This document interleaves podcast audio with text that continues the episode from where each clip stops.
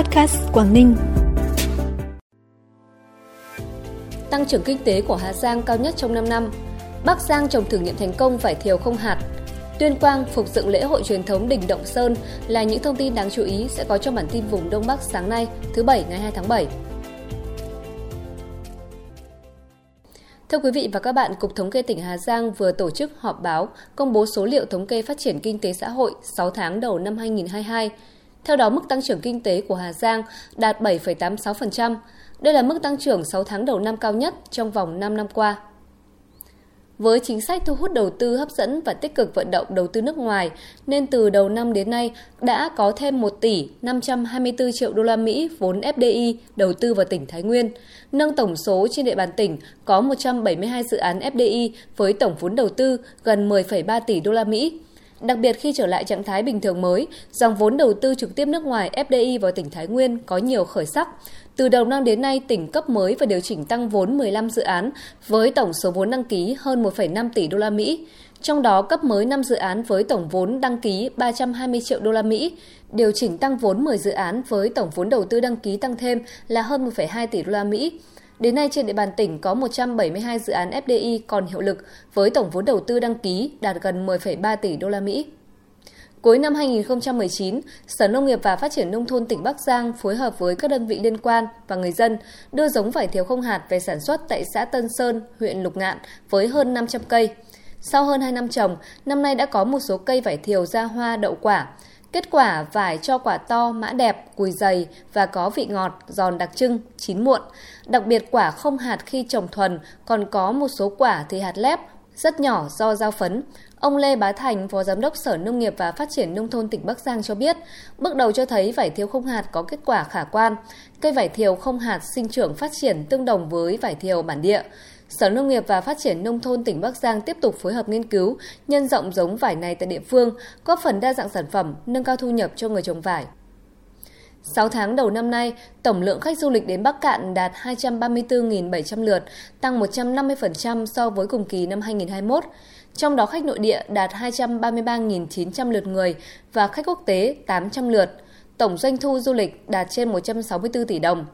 Từ nay đến cuối năm, Bắc Cạn tiếp tục tổ chức các chương trình kích cầu, tạo điều kiện thuận lợi cho các doanh nghiệp hoạt động trong lĩnh vực du lịch đến khảo sát, hợp tác nhằm khai thác tiềm năng, tổ chức các chương trình sự kiện theo hình thức xã hội hóa, gắn với kỷ niệm các ngày lễ lớn trong năm tại hai khu di tích quốc gia đặc biệt Hồ Ba Bể và An toàn khu chợ đồn để thu hút khách du lịch, xây dựng các mô hình mới, sản phẩm mới hấp dẫn để thu hút du khách.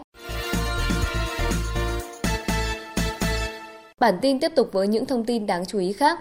Ngày 3 tháng 7 tới, các chi bộ thôn bản và khu phố trên địa bàn tỉnh Quảng Ninh sẽ đồng loạt tổ chức Đại hội chi bộ nhiệm kỳ 2022-2025 và bầu trực tiếp bí thư chi bộ tại đại hội. Toàn tỉnh Quảng Ninh hiện có 1.542 chi bộ thôn bản khu phố. Đến nay, 31 chi bộ thôn bản khu phố được chọn làm điểm đã hoàn thành công tác tổ chức đại hội và 100% đồng chí trưởng thôn khu đều được bầu làm bí thư chi bộ theo đúng tinh thần dân tin đảng cử.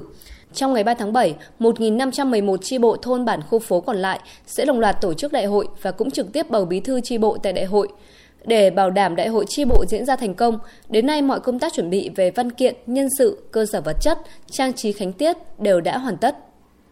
Ủy ban nhân dân tỉnh Phú Thọ vừa ban hành văn bản về việc tiếp tục triển khai các biện pháp đẩy nhanh tiến độ tiêm chủng vaccine phòng COVID-19 trên địa bàn tỉnh.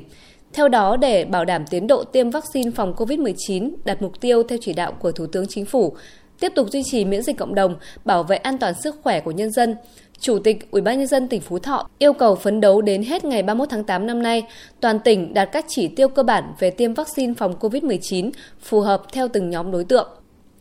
Sở Giáo dục và Đào tạo tỉnh Hải Dương vừa phê duyệt danh sách 19 thí sinh được miễn thi tốt nghiệp trung học phổ thông năm 2022, giảm 10 thí sinh so với năm 2021. Trong đó có 16 thí sinh là người khuyết tật nặng và đặc biệt nặng. Ngoài ra có 3 thí sinh của trường Trung học phổ thông chuyên Nguyễn Trãi thành phố Hải Dương là thành viên đội tuyển quốc gia dự thi Olympic quốc tế năm 2022. Kỳ thi tốt nghiệp trung học phổ thông năm nay diễn ra từ ngày 6 đến ngày 9 tháng 7. Toàn tỉnh Hải Dương có 20.561 học sinh đăng ký dự thi, giảm khoảng 1.800 thí sinh so với kỳ thi trước. Có 40 điểm thi tại 12 huyện thị xã thành phố với trên 3.000 người làm nhiệm vụ tổ chức kỳ thi. Ngày 1 tháng 7, Sở Y tế tỉnh Lạng Sơn tổ chức tiếp nhận 3 bộ thiết bị để thực hiện chương trình tư vấn khám chữa bệnh từ xa tại tuyến y tế cơ sở, sử dụng phần mềm bác sĩ cho mọi nhà do chương trình phát triển Liên Hợp Quốc tại Việt Nam UNDP trao tặng. Đây là một phần trong các hoạt động của UNDP tại Việt Nam hỗ trợ mục tiêu chuyển đổi số của ngành y tế và nâng cao năng lực chất lượng của hệ thống y tế cơ sở trong công tác chăm sóc, bảo vệ sức khỏe nhân dân. Theo đó, ba bộ thiết bị bao gồm máy tính để bàn, webcam có tích hợp microphone, loa ngoài với trị giá mỗi bộ thiết bị gần 35 triệu đồng đã được bàn giao cho trạm y tế các xã Hữu Lễ, huyện Văn Quan, Yên Lỗ, huyện Bình Gia và Bắc Sa, huyện Đình Lập.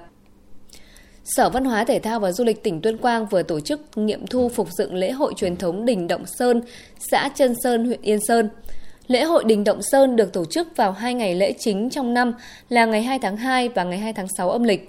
Trong đó có những nghi lễ cúng tắm lửa và múa dân gian của đồng bào dân tộc Cao Lan. Đặc biệt nghi lễ tắm lửa dành cho các chàng trai của đồng bào. Nghi lễ này thể hiện một chàng trai đã đủ trưởng thành, đủ sức mạnh để che chở cho gia đình, bản làng và thôn xóm. Việc phục dựng lễ hội truyền thống Đình Động Sơn nhằm bảo tồn phát huy giá trị văn hóa tốt đẹp của đồng bào dân tộc Cao Lan, phát huy giá trị văn hóa của dân tộc theo tinh thần nghị quyết Trung ương 5 khóa 8 về giữ gìn phát triển nền văn hóa Việt Nam tiên tiến, đậm đà bản sắc dân tộc. Phần cuối bản tin như thường lệ là thông tin thời tiết. Trong ngày thứ Bảy hôm nay, khu vực phía Đông Bắc Bộ ngày nắng, gió Bắc đến Tây Bắc cấp 2, cấp 3, nhiệt độ thấp nhất từ 24 đến 27 độ, nhiệt độ cao nhất từ 31 đến 34 độ, có nơi trên 34 độ. Trân trọng cảm ơn quý vị và các bạn đã dành thời gian quan tâm bản tin. Xin kính chào và hẹn gặp lại.